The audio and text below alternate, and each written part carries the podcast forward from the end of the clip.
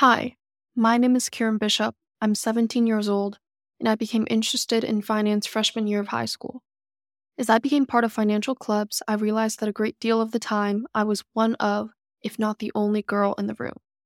This feeling of being disconnected to everyone around me while simultaneously being in a room full of people is what inspired me to create this podcast, Women Who Earn. I created this podcast to help young girls like me gain knowledge and wisdom from industry professionals on topics ranging from how to break into finance to how to deal with unique challenges posed from being a woman in the industry. It is important for me, and I hope that it is also important for you, that feeling alienated by a situation out of your control does not inhibit your motivation to pursue whatever you want. This is Women Who Earn. Rachel Robboy is an experienced international development banker with core expertise in financial and non financial risk management, portfolio management, deal structuring, and business development with a focus on Latin America. As Chief Risk Officer of IDB Invest, Mr. Robboy oversees credit, market, and operational risk along with the environmental and social risk and special assets teams. Mr. Robboy chairs and votes on multiple senior management bank committees and is a leader of sustainability, diversity, equity, and inclusion and corporate ethics at IDB Invest. Over the past two decades, Mr. Robboy has held senior level positions at the Inter American Development Bank Group, including Chief of the Portfolio Management Division and Advisor to the Vice President for Private Sector and Non Sovereign Guaranteed Operations, as well as other leading roles in the Infrastructure Division and the Special Operations Unit. Mr. Robboy holds an MBA in International Finance and a Master's in International Affairs from the George Washington University and a bachelor's degree from Georgetown University, both in Washington, D.C. Thank you so much for joining me today for this podcast. I think we could probably just get started with the first question. How did you get to where you are today? So, first of all, I want to thank you for having me. I'm excited to be here. And it sounds easy. How did I get here? If you asked me did I dream of being a CRO? I would say absolutely not. Having said that, I belong here. It's my dream job, actually. And it really is a place that I belong in terms of all my skills and also my professional interests. So it all fit together at the end of the day. And I think people have always said eh, over the years that I belong in risk. And I think all the career moves that I made have really built a good background Uh, for me to be this CRO of an international organization. All right. Thank you. And I mean, did you always know, or at what point in your life or in your career did you realize you wanted to do something in risk?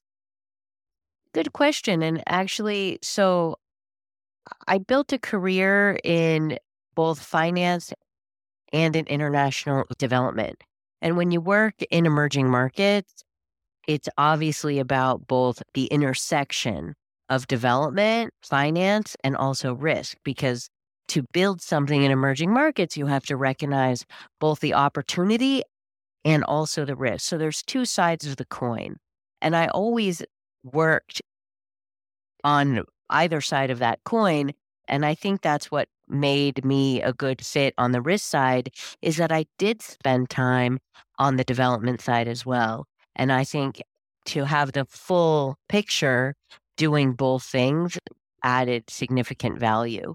And I think had I grown up in either just risk or just in development, I wouldn't have had the ability to and the vision to take some of the decisions that I'm able to take today.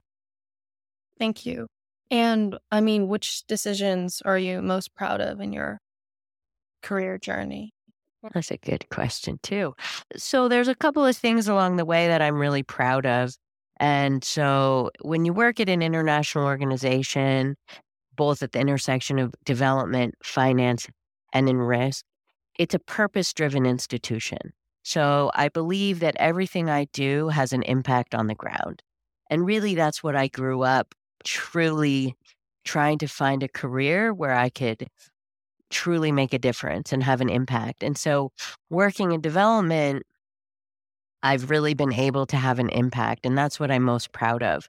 So, for example, when I was doing deals on, on the business side, I was involved in a lot of firsts for our institution. For example, I helped finance the largest wind farm in the region at a time when actually using renewable energy was in its very early phases. Another example that I'm proud of is the expansion of the Panama Canal, where our institution played a fundamental role as a multilateral development bank. And we provided actually the largest of the loans to help make that a reality. So that's something I'm also extremely proud of. I'm also extremely proud of having built the team, uh, the various teams along the way, because when people ask, how did I arrive here? It's not really something I think about as something I've done on my own. It's about building teams and relationships. So when I was a portfolio manager building that team and now as CRO, I'm most proud of the work that our team does in making decisions and also having an impact. Right. Thank you. It's very insightful. I know you speak Spanish fluently, and I was just wondering how that skill or that part of your identity really intersects with your career and how it's helped you along. I think ha- being bilingual is essential, I think, for today's uh, business world and especially in in the field of international development. And I think it's really been pivotal for me. And when I was growing up, learning another language, making that a priority in my education and a priority in my early career, I think helped me achieve the things that I set out to achieve.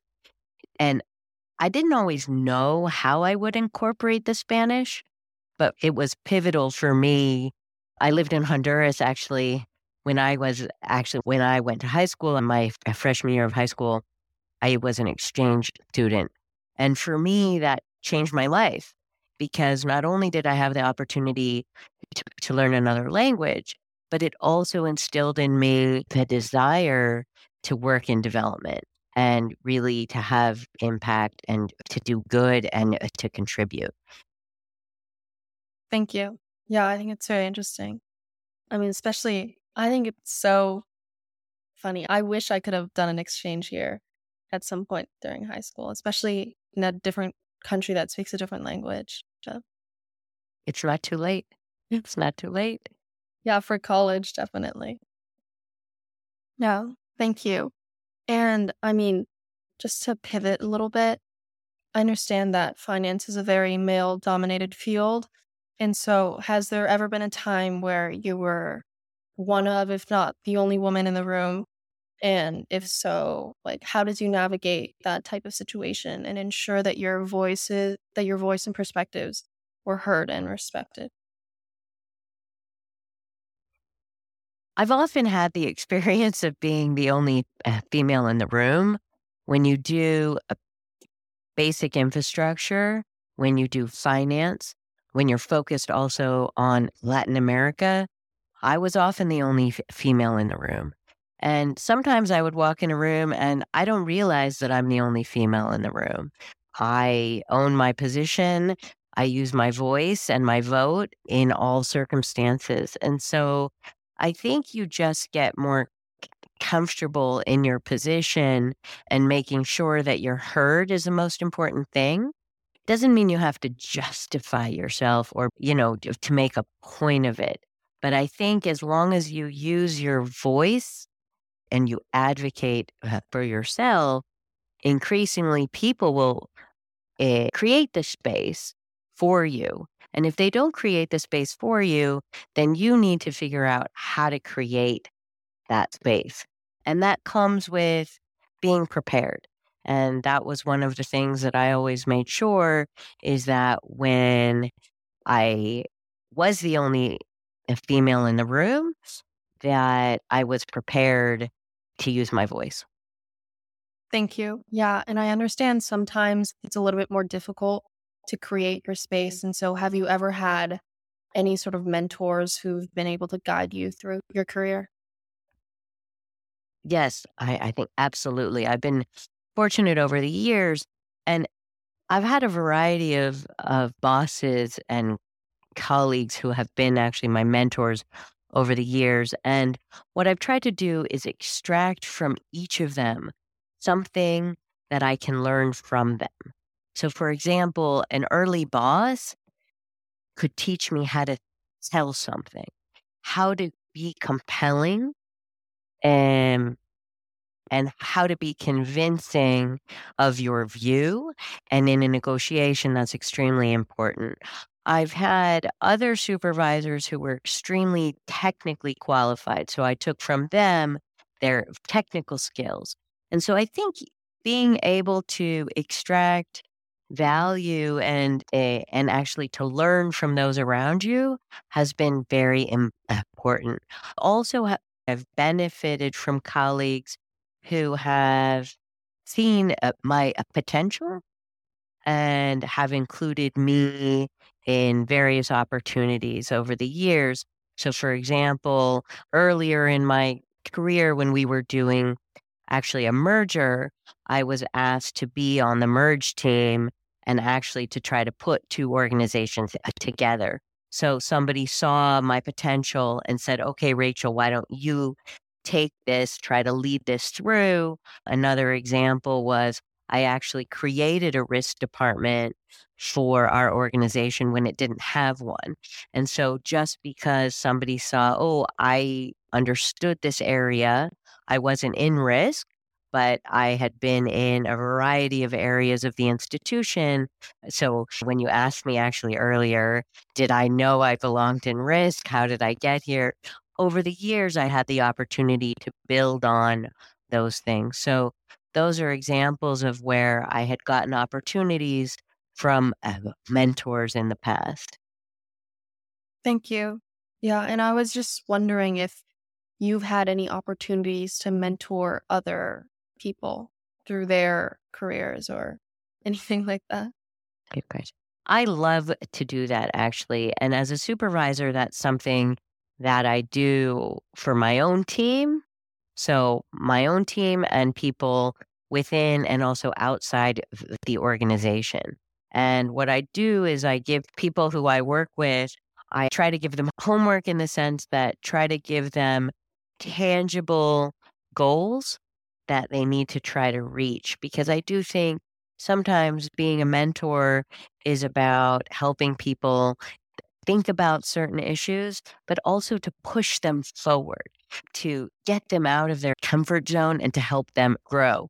So I, I, do a lot of mentoring, females and males, actually, my own team and, and also others. And so some of those examples are uh, a particular female that I work with was always preparing the bullet points and the talking points for her supervisor. And I said, what you need to do is find the conference where you become the speaker, where you sit on the panel. And what you need to do is ask to be invited to that panel and then ask um, if you can not only attend, but to be the speaker. So, really, to push people to do things that they wouldn't have otherwise done. Thank you. Yeah. I think that's a very important insight to make. Especially sometimes, I guess, tough love is the best way to go. I'm not saying that what you're doing is tough love, but you can't always coddle people, especially if you want them to grow into more experienced professionals or just better people overall.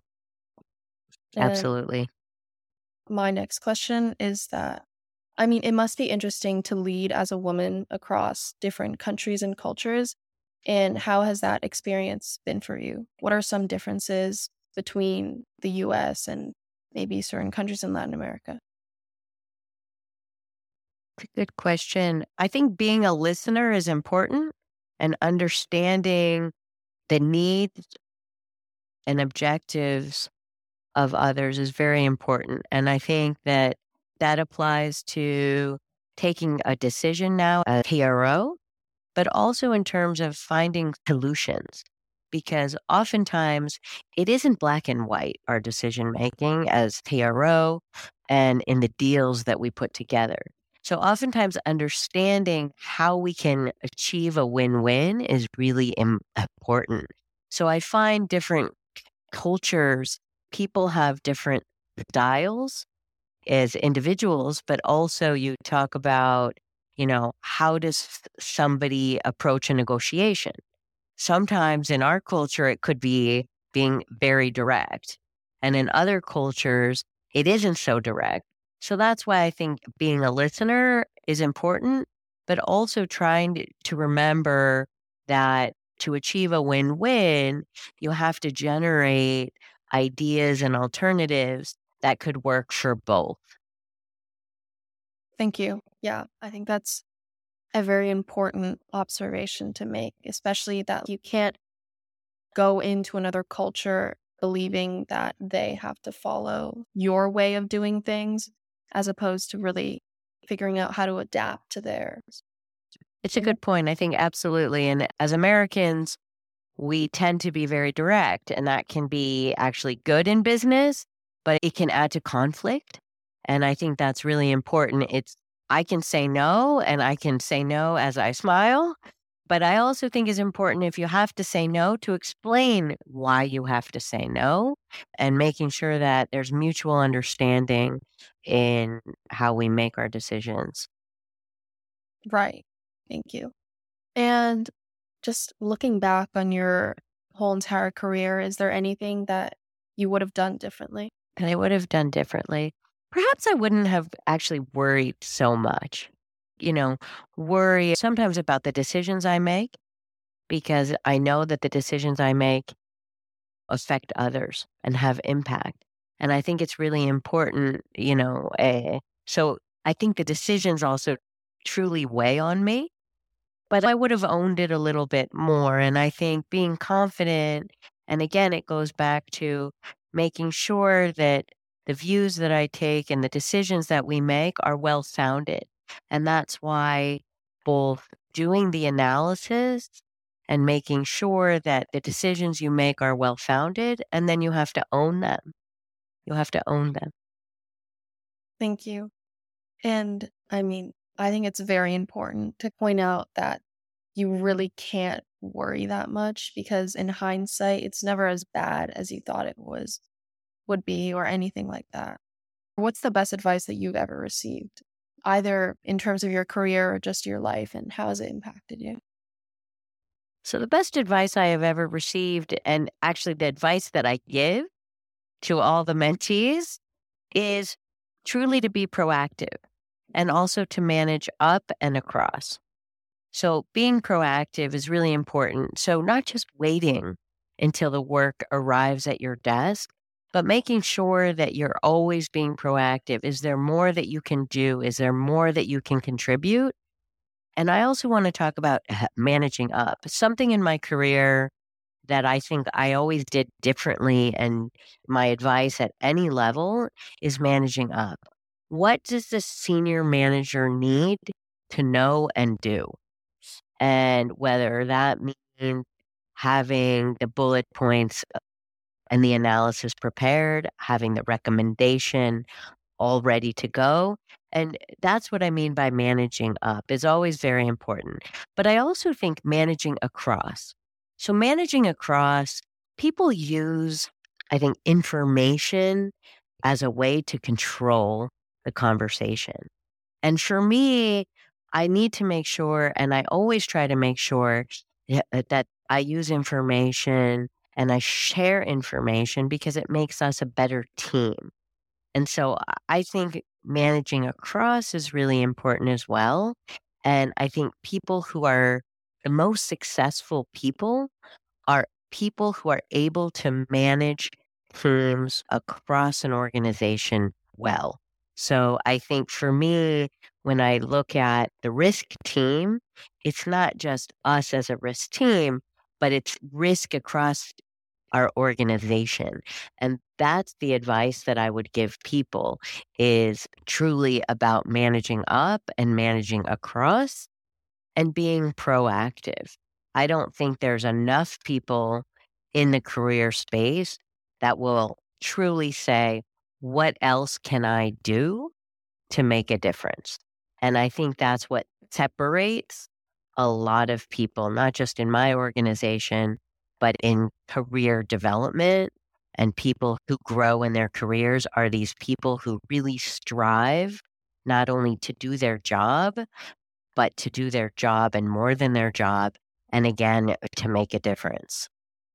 Thank you. I think that's very important to point out, especially because you can't just do what's expected of you and then expect to kind of move forward or move up in your career when all you're doing is the bare minimum.